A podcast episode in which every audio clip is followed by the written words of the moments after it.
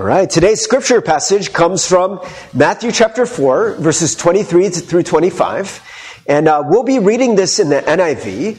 Uh, we'll be doing a, uh, a call and response, an alternate reading, which means that I'll read the first verse, and then uh, you, all of us together will read the second verse. There's only three verses, and then I'll take the third one as well. And so, uh, as you're ready to read the scripture, uh, the, the Pew Bibles are NIVs. Uh, you can also look that up in a uh, in a Bible app or if you brought a Bible. Um, but as you are ready to read, uh, we, we invite you to stand as able. For the reading of God's Word, again, it's Matthew chapter 4, verses 23 through 25. May the Lord bless the reading of God's Word for us. Jesus went throughout Galilee, teaching in their synagogues, proclaiming the good news of the kingdom, and healing every disease and sickness among the people. News about him spread all over Syria, and people brought to him all who were ill with various diseases, those suffering severe pain, the demon possessed, those having seizures, and the paralyzed, and he healed them. Large crowds from Galilee, the Decapolis, Jerusalem, Judea, and the region across the Jordan followed him. The word of God for the people of God. Thanks be to God. Amen. You may be seated. Well, like we said, friends, uh, this sermon series is called Metanoia. Everything changes. And uh, we have been talking about this idea that things are supposed to change in your life, right?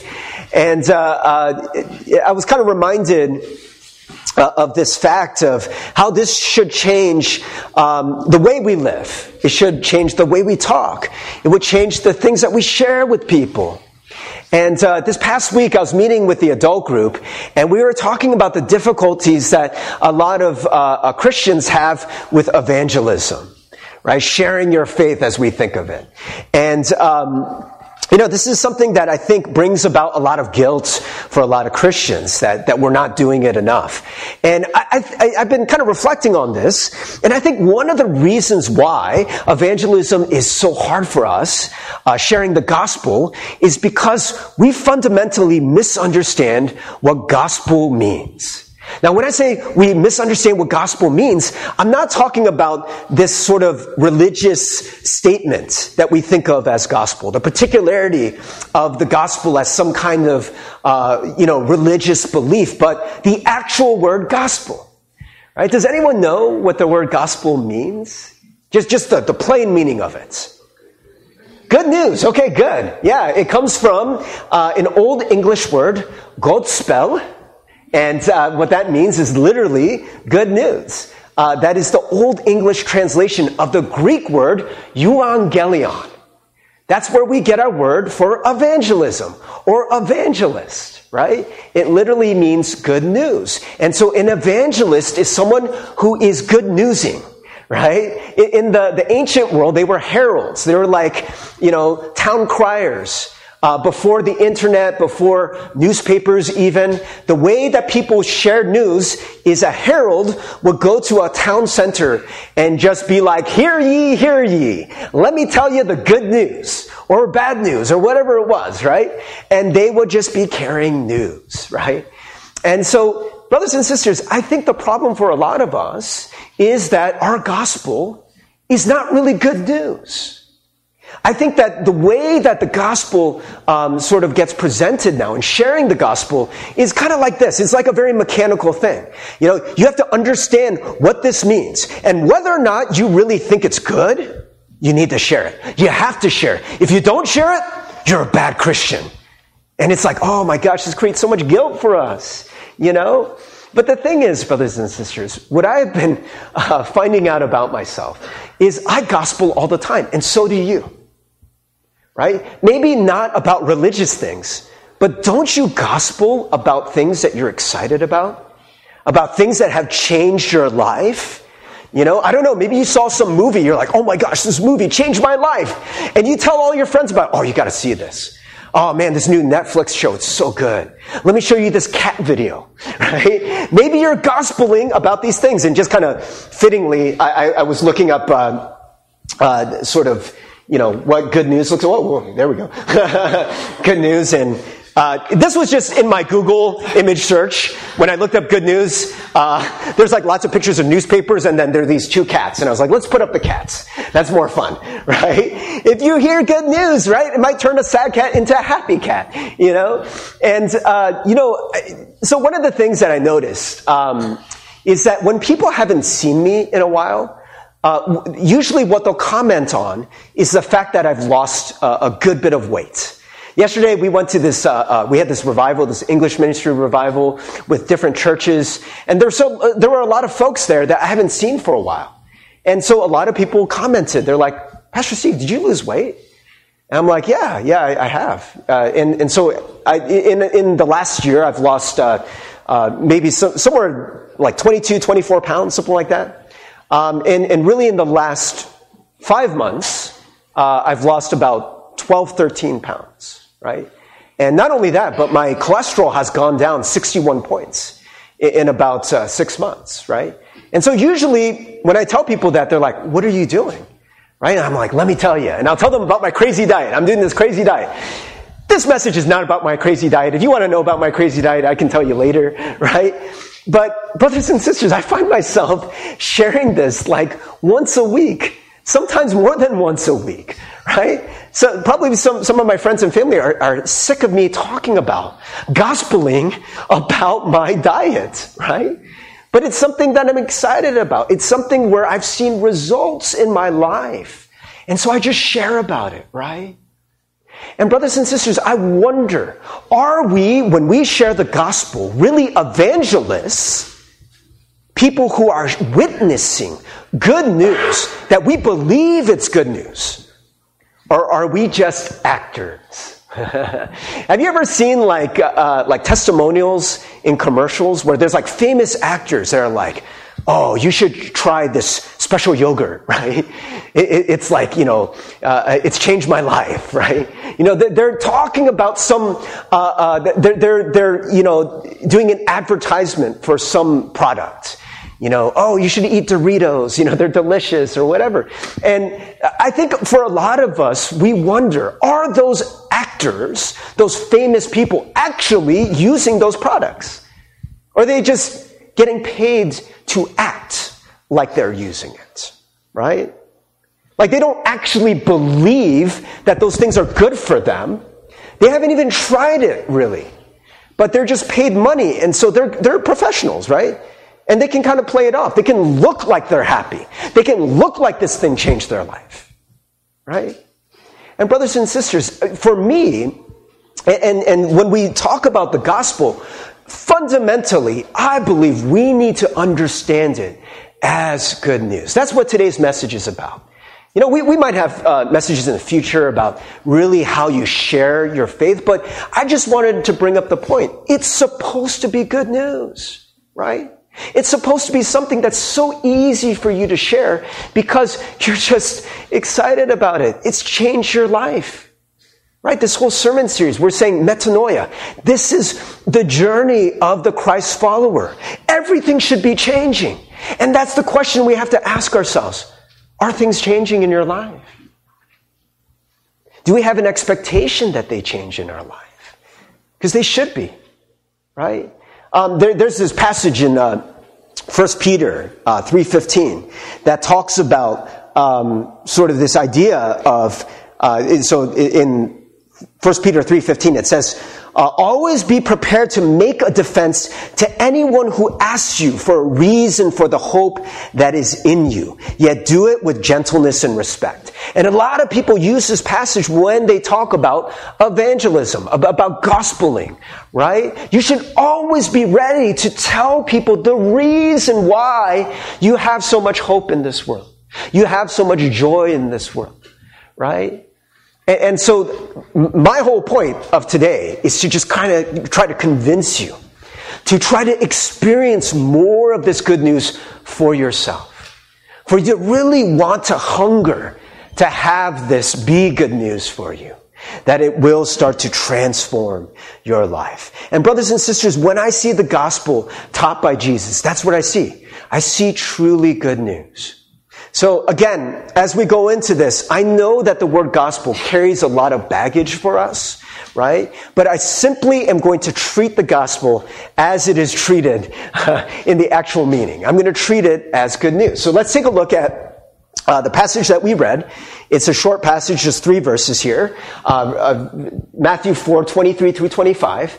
And it tells us, again, this is the beginning of Jesus' ministry. He went throughout all Galilee, teaching in their synagogues and proclaiming the gospel. Again, what does that word mean? Good news. Amen. The good news of the kingdom and healing every disease and every affliction among the people. And so, brothers and sisters, as you know, when you have the word and, there's that, that, that's a connecting word, right? Two things are being put together. So you have two things that are meant to exist in the same breath, in the same sort of action here, right? You have Jesus proclaiming the good news of the kingdom and he's healing people.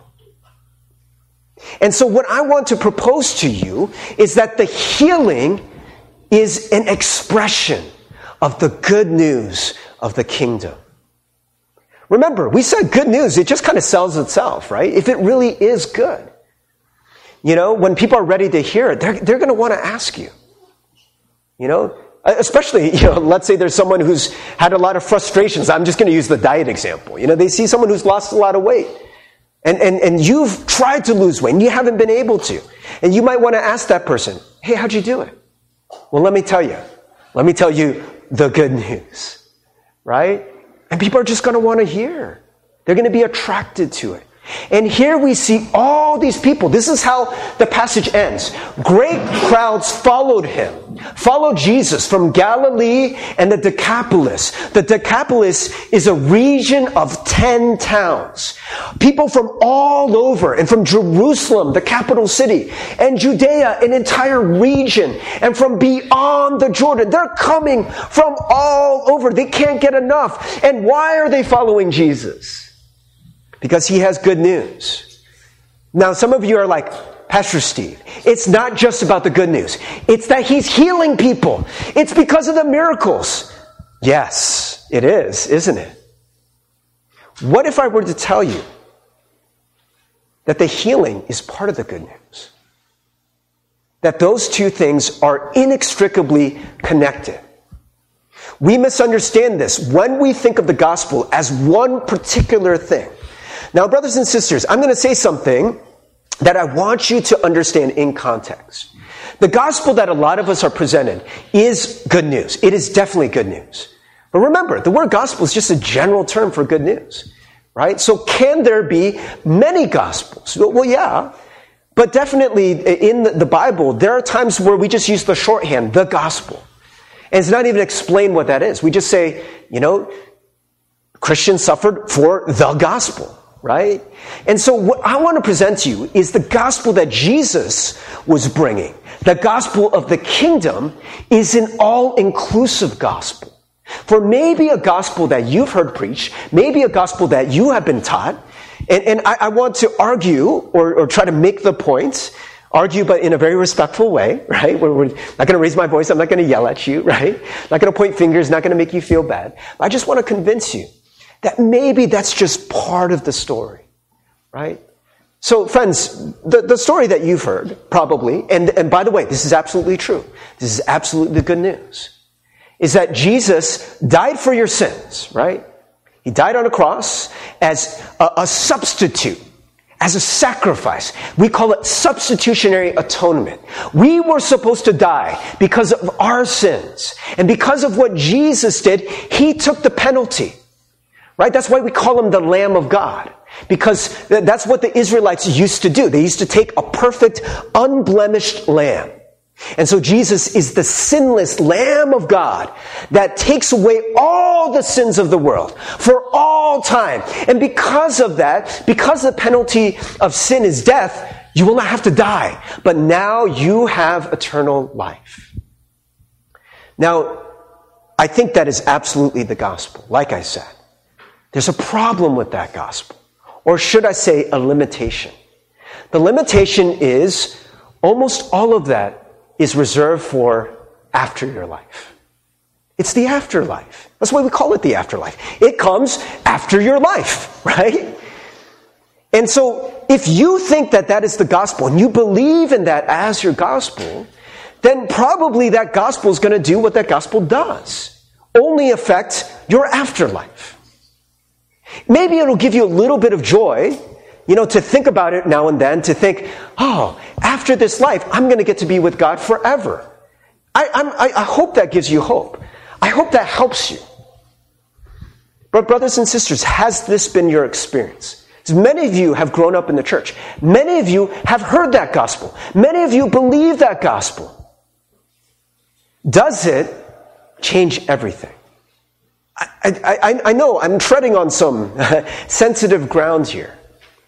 But all the research that I've seen in my own life and, and from serving, I, I've been in this church for 14 years. I've been doing pastoral ministry for almost 20 years. And all that I've seen is that that alone, I, I, know this is a little controversial, but stay with me for a moment, that that alone is not enough. Because I want to argue that that's not the total gospel. It's part of it, right? Because, by the way, when does Jesus die? In the gospels, the actual gospels, Matthew, Mark, Luke, and John. When does he die? So if the gospel is Jesus dying on a cross and getting resurrected, right? Then basically our gospel is only the end of the story. Right? Why the heck do we have all of these stories of Jesus healing and sharing parables and going out and recruiting disciples if the only thing that matters is his death and resurrection? Now, don't get me wrong, it's a very, very important part of the story. It is part of the story. But I mean, seriously, I, like, shouldn't our gospels just be like, it should be like five times quicker to read, you know? There should be like 85% less to read if that really is the gospel. You know, I shared this, uh, uh, Scot McKnight said this once. He said, could it be that the reason why we call the gospel according to Matthew, the gospel, the gospel according to Mark, the gospel according, according to Luke, according to John, that we call those gospels is because they are that's the gospel. The whole life of Jesus. The whole ministry of Jesus. Not just the end. And the whole life of Jesus, the whole message of Jesus, actually the main message of Jesus, and I've, I've been trying to argue with this uh, point since September, you know, and, and uh, hopefully you, know this by now. The main message of Jesus, the most consistent thing he talks about, from the moment that he bursts on the scene, the first thing we're told that, that he preaches is that the kingdom of God, the kingdom of the heavens, is at hand. It's available to you. It's come. His most persistent message is about the kingdom of God. And the reason why I'm trying to make this big elaborate point, right, is that that is the way that we can understand something that, that, that probably for many of us has been very, very mysterious. Why does Jesus heal people? Because again, brothers and sisters, let's be clear. If your gospel is only about you dying, is only about after your life, then who the heck cares what happens to you while you're living? Right? Why would Jesus have to heal you of a sickness that is occurring while you're alive if the only thing that matters is your death? It makes no sense. But if you understand the gospel of the kingdom is not just for after your life, it is about this life too, then healing sickness makes perfect sense. Right? What is the kingdom of God? The kingdom of God is the place where God rules and reigns. Right? That, that, you know, as we pray in the Lord's Prayer, your kingdom come, your will be done on earth as, as it is in heaven. In other words, this world, our lives should reflect the reality of God's reign. If God was completely in control, if God could make this world exactly as He wants it to be now, Right now, that would be what we call the kingdom. And so when you start seeing, seeing, seeing things like illness, you see cancer, you see all kinds of broken things in this world. You look at those things and there's a part of you that, that, that just kind of screams out within you. You're like, that's not right. That's not good. We see these people, these young people, dying, you know, very young, suffering, in pain. That should not be. And you here you see Jesus coming, proclaiming the gospel of the kingdom and healing every illness and disease. In other words, Jesus agrees with you. He says, yes, that should not be. And so when he comes proclaiming the kingdom, he gives us a little taste, a little glimpse of what the kingdom is supposed to be by reversing all the illness, all the pain, all the sickness in this world and turning it right side up. Right? Doesn't that make more sense? Doesn't that make more sense? To say that that is the kingdom. Now, I've already tried to argue with, or well, I, keep saying the word argue. I don't know why. Maybe I'm feeling argumentative. I, I've tried to convince you that when we talk about the kingdom of God, it is not supposed to be something that only happens after you die. Right? Kingdom of the heavens, uh, as we understand the biblical worldview of heaven, it's not just a place way up, you know, somewhere in space or in the clouds, right? But the heavens are every realm of existence, right? When it talks about the heavens and the, earth, I mean, it literally means from the earth on up, right? Your atmosphere. The kingdom of the heavens, plural, is not just the heaven way up there. It's every plane of heaven, right?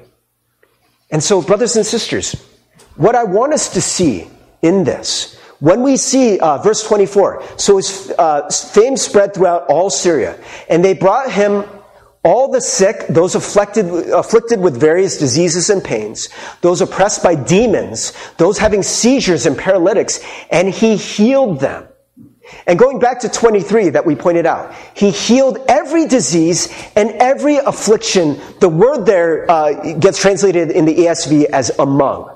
But the Greek word is en, which, what, what do you think N is? What does it sound like? N. In, right? It's every disease in the people, right? So, brothers and sisters, if the kingdom of God is supposed to be everywhere, it is also in you. Now, I want to show you something. Maybe some of you are like, Pastor Steve, are you sure that's right? The kingdom of God is in us? Jesus actually says this. Let's take a look at Luke chapter 17. So, Luke chapter 17, um, the Pharisees want to know when the kingdom of God is coming. Where is it? So they literally ask Jesus when the kingdom of God will come. And he answers them, the kingdom of God is not coming in ways that can be observed.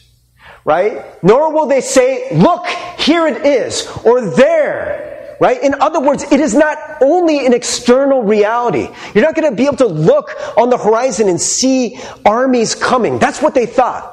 That's what he meant by saying, look, here it is. It's coming.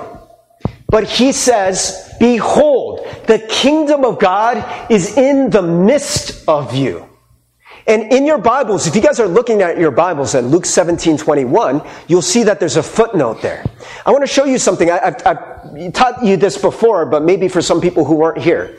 Whenever you see a footnote in your Bible and it says or, sometimes it'll say some manuscripts, which means that there are different uh, versions of the Bible that they found.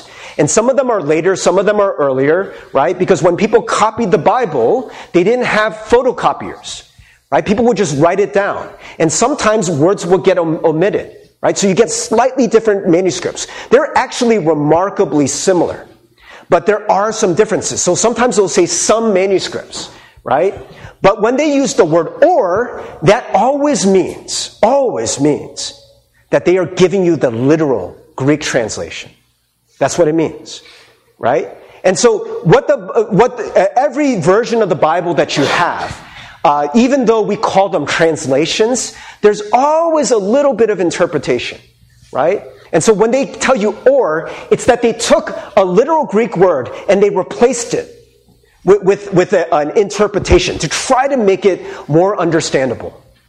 And brothers and sisters, the cynical part of me, um, but, but I, am just being honest. We all have agendas, right? The people who uh, interpreted the Bible for us, they have an agenda.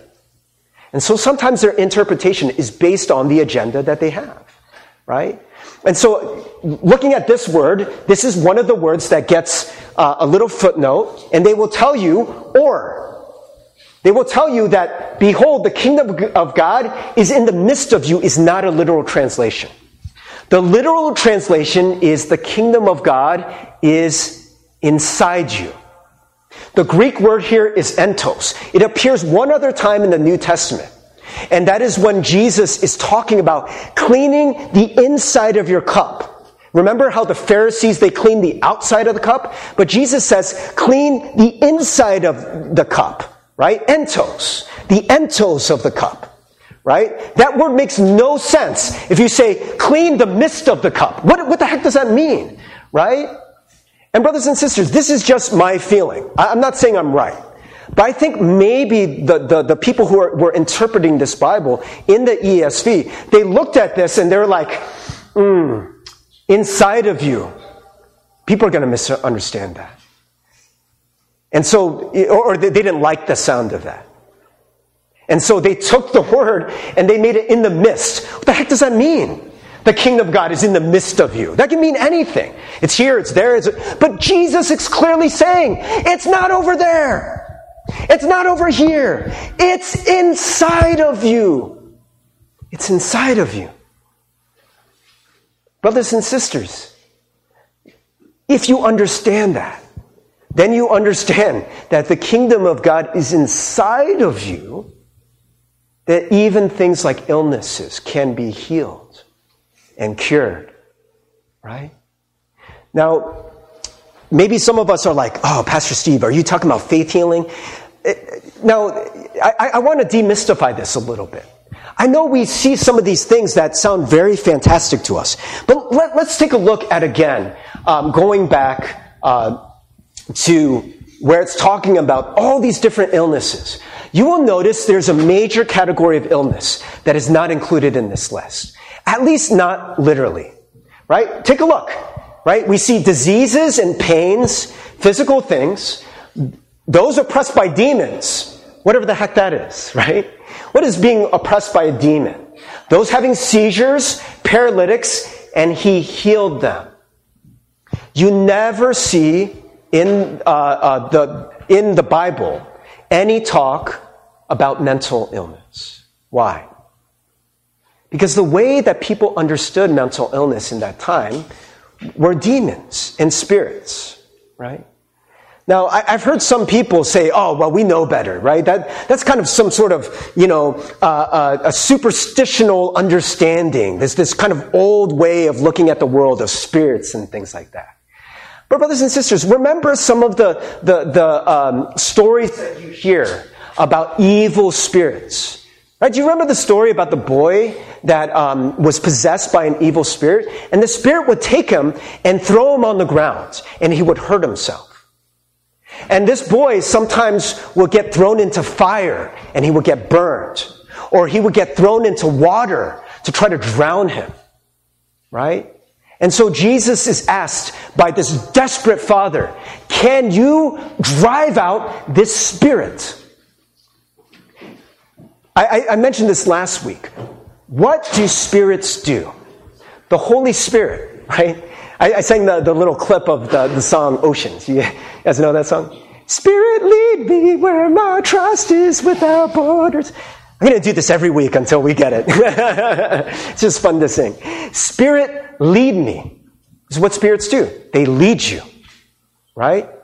Now, we look at that and we're like, evil spirits. Oh, that's such a, a old way of thinking. But can you imagine? You're a father of a young boy and that boy cannot help but shake, cannot help but try to hurt himself. There have been times where I may not have called it possession, but I've been so upset at myself that I couldn't help but hit my own head. Or punch a wall and hurt myself. I once punched uh, my steering wheel so hard, I seriously thought I broke my hand. And there's a part of me that's like, Steve, you are so stupid. Why did you do that? Right? But what is the, the inevitable response? I couldn't help it. I couldn't help it. I was being led. I was being led by the Spirit. Do you ever see people hurt other people? Do you see people in this world? Right? Maybe someone gets so mad that they ram someone with their car. They get so mad that they punch someone in the face and they cause incredible harm. And usually, when that person is sober minded, they're clear minded, they've calmed down. They're like, I don't know what came over me. It's like there was a spirit that came over me. So, whatever you want to call it, mental illness, an evil spirit, there are things that are leading us not in the direction of life, but leading us in the direction of death and destruction. Do you think that people in Jesus' time suffered from mental illness? I know they did. You know how you know they did? Because later, and we're going to go over this in a few weeks, Jesus has an extended uh, a lesson about worry and anxiety. And that is the continuum, friends, of mental illness. It is. Right? I mean, it, it becomes extreme in many people. And so, even though in the Bible they don't use the words mental illness because it wasn't in their vocabulary, they would use words like demonic possession, evil spirits, right? Whatever you want to call it. I mean, there are times where I'm kind of convinced it is something that, that is very dark that is happening to people. And this comes from someone who suffered from mental illness most of my adult life. And there are times where I would cry and pray and just wonder, why can't I get over this? Why can't I stop this? And, brothers and sisters, this is the lesson. We are not as strong as we think we are. Our kingdoms are not as powerful as we think they are. This is what we're taught in the secular worldview. You are your own king, and you rule your kingdom. We just wouldn't use those words right? You are in charge of your own destiny. You're in charge of your own mental health. You're in charge of all the things related to your happiness and your well being. And all you got to do is choose. You, you, just have to will yourself. And there's so many people that, that, you know, if you've lived enough life, you know that's not true. That, that somehow we think that some people are just weak. You know, there's something wrong with you. If you were just stronger willed, you would be able to overcome these things. And, and, I think the biblical worldview is probably more correct than our secular worldview. It seems as if there is a spirit that is stronger than me. I cannot drive it out on my own. I cannot overcome it on, on my own. I've tried. I've seen therapists. I try to think happy thoughts. I try to fix my external circumstance. I try to sleep more. I try to eat better. Nothing works. Maybe it just gets a little bit better, but nothing works. By the way, brothers and sisters, you know, I mentioned this, and, and hopefully all these things will start coming together. Remember uh, a few weeks ago, I talked about how, uh, by some estimates, uh, one Harvard doctor gave the estimate of over 80% of all the illnesses and diseases, uh, of all our hospital uh, visits, are stress related. All of our hospital visits, 80% of them, almost all of them, are stress related in some sense, right? What we are learning about uh, our bodies uh, is that we are much more interconnected than we think. Western medicine traditionally has treated the body like it's a machine. It's like, a, like we're auto mechanics. And to be honest, a lot of our old understanding of health has been based on a very fixed model, right? We have this thing called genetics. Genetics is this thing that is very, very, it's just very fatalistic. It's like you have genes, they get expressed, and depending on what your genes were when they got passed down to you, you're doomed, right? You're either doomed or, you know, maybe you won the genetic lottery and you will be healthy. But no matter what you do, it doesn't matter. And actually, what a lot of researchers are finding is that that's not true. There's a whole new field of study. It's called epigenetics right? It's called this kind of external genetics, this idea that all, of the things that we experience in life, and I mean all of them, have a way of switching on or turning off genes, right? And so um, th- there are people that maybe are under chronic stress. And that chronic stress causes more heart disease, more problems or causes, uh, you know, maybe some people get cancer, some people don't, but the people who happen to be under pervasive stress and experience that pervasive stress end up uh, having uh, shorter prognoses, you know, have shorter lives, are, are more likely to die younger uh, when they have cancer and different diseases, right?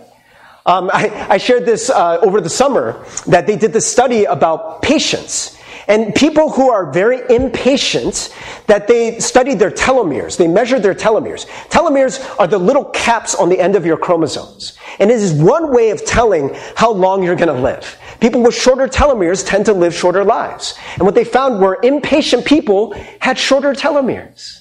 Right? All of these things are connected.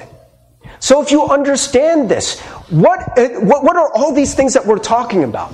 If we were to live in a kingdom, in a, a reality, in an environment where we are not the ones in control, where that secular story that you hear, that there is no God, or even if you believe in a God, maybe God has no impact on this world. It's all up to you and random dumb luck and chance. Maybe you'll just get unlucky and die today. or maybe you'll get lucky and you'll live a long life. That's the secular world. And it is freaking scary, guys. That kind of world, oh my gosh, you're always under stress. You never know what's going to happen to you. Everything depends on you. And so for many of us, we live in that pervasive way of being. And we just worry all the time. We're just worrying. Ah, ah, ah, what am I going to do? What am I going to do? What am I going to do? And it affects everything, right? It affects your health. It affects your ability to be generous and to be loving and to connect with other people, right? Oh my goodness, it, it affects so many things. It affects your sleep, right? Which then affects your mood, which, oh, it, it just spirals, right? What if, what if this were true? There is a kingdom, a way of being where you know, not just know here, but in every fiber of your being, your nervous system believes that God is in control. Your nervous system believes that God is king. Your nervous system believes that you are a child of God and you are beloved. So you literally don't have to worry. This is why Christ's followers always look so different than the rest of the world. We always looked a little weird. you know? There are people that just, just weren't as worried. They weren't as stressed.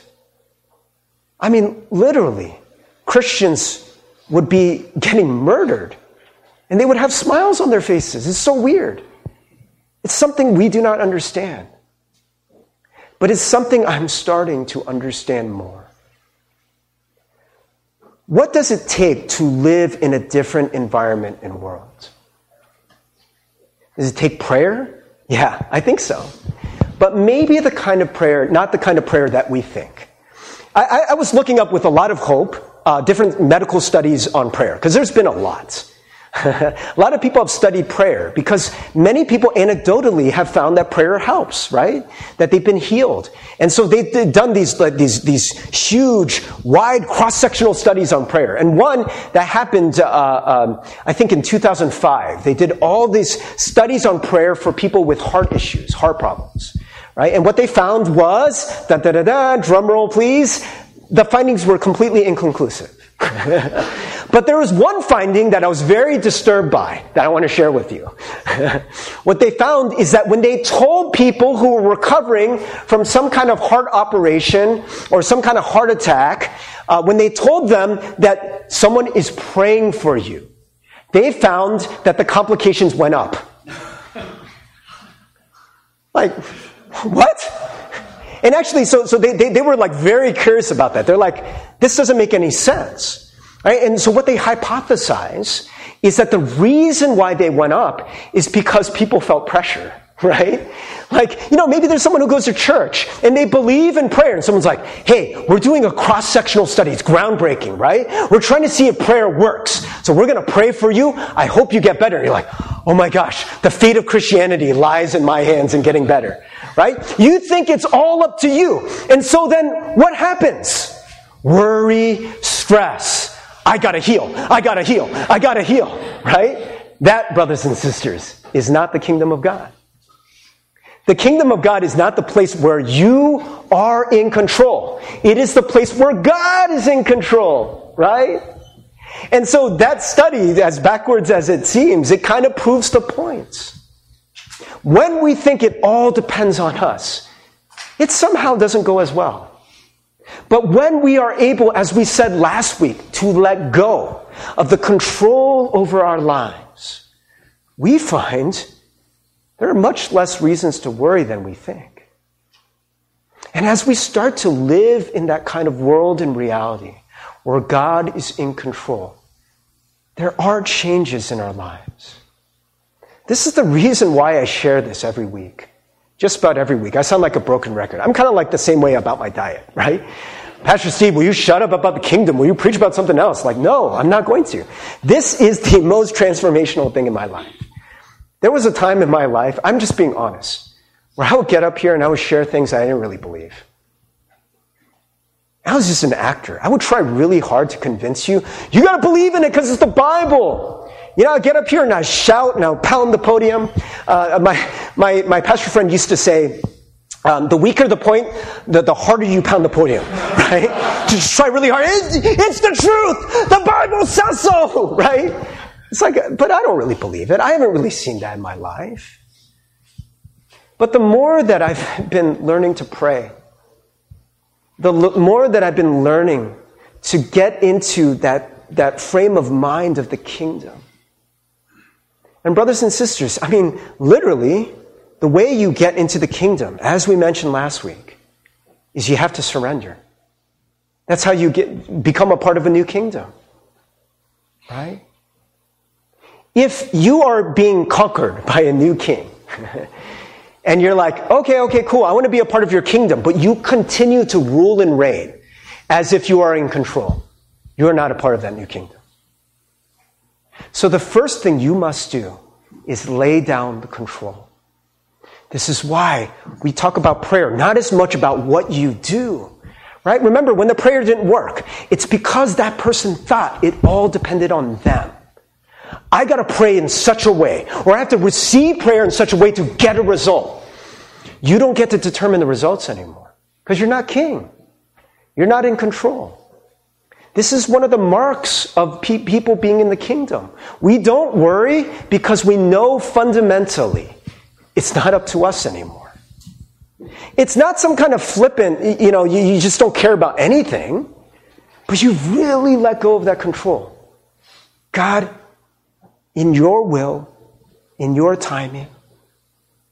And I will learn to be a part of that rhythm of grace. And by the way, so much of our lives are about trying to manage and control that, that stress, that anxiety in your life.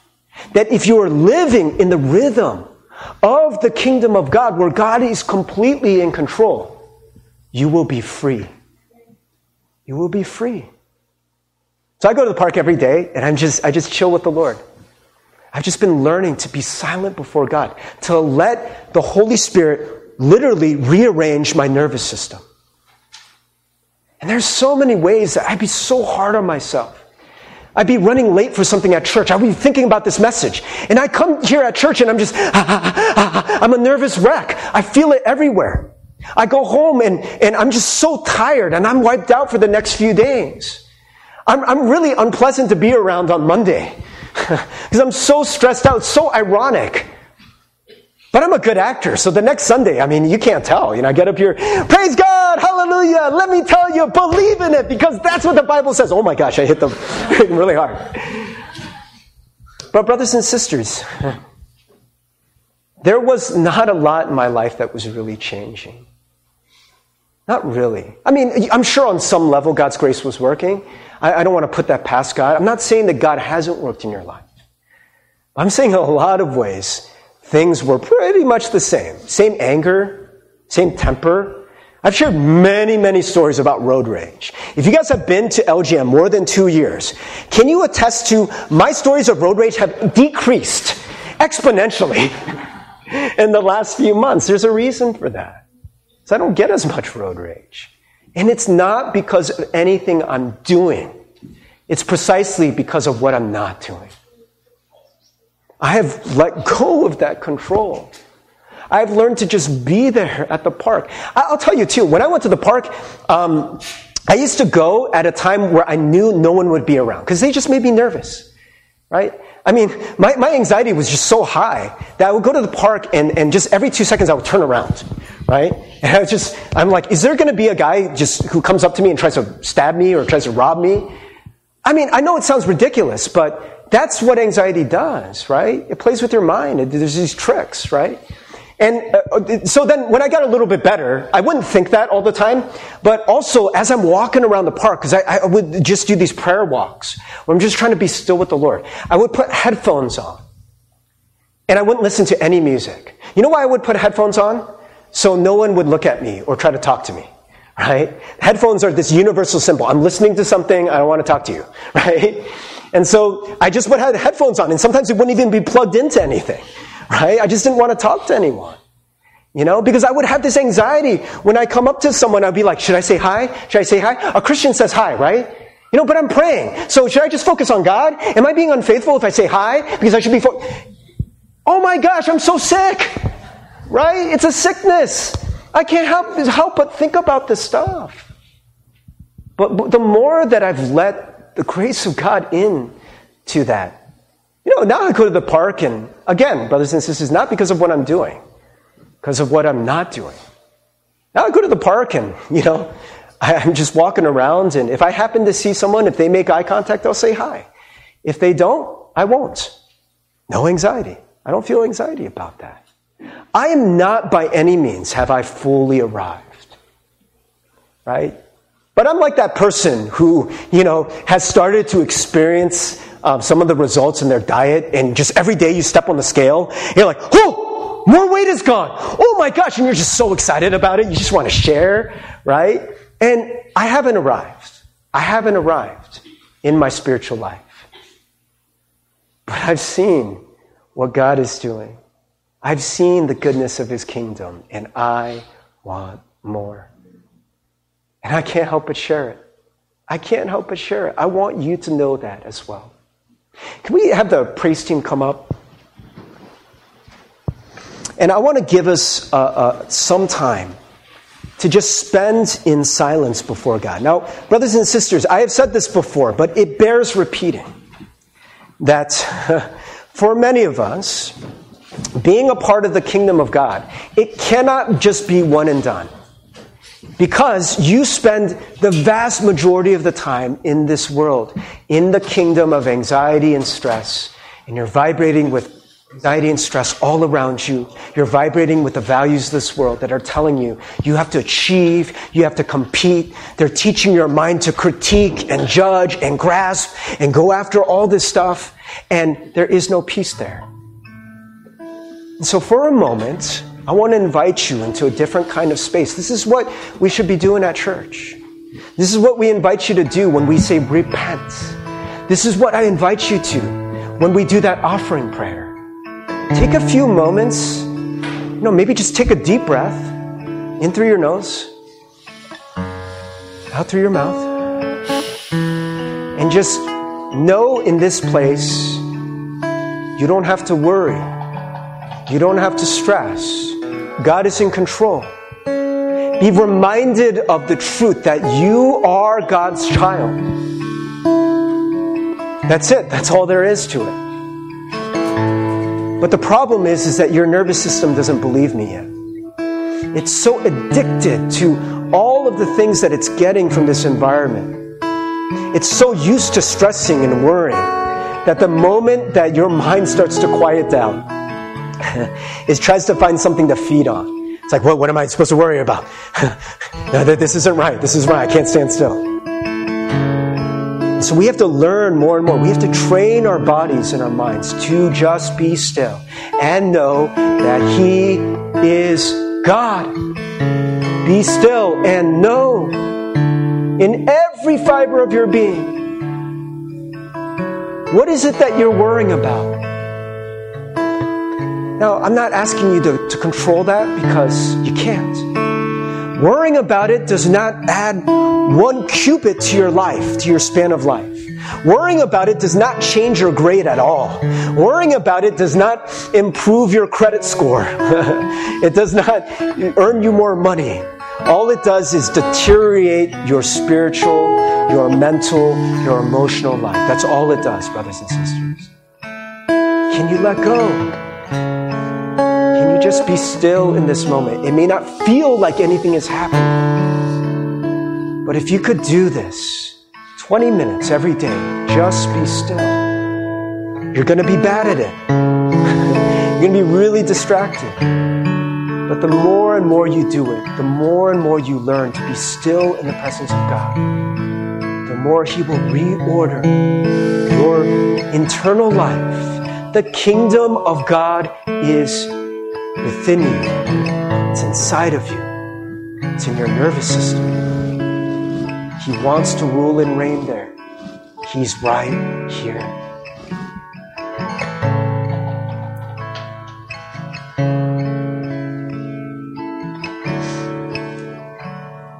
Precious God, this is the reality that we want to live more and more. To know the goodness of your kingdom. May your kingdom come. May our kingdom go. May your will be done on earth as it is in heaven. In Jesus' name we pray. Amen.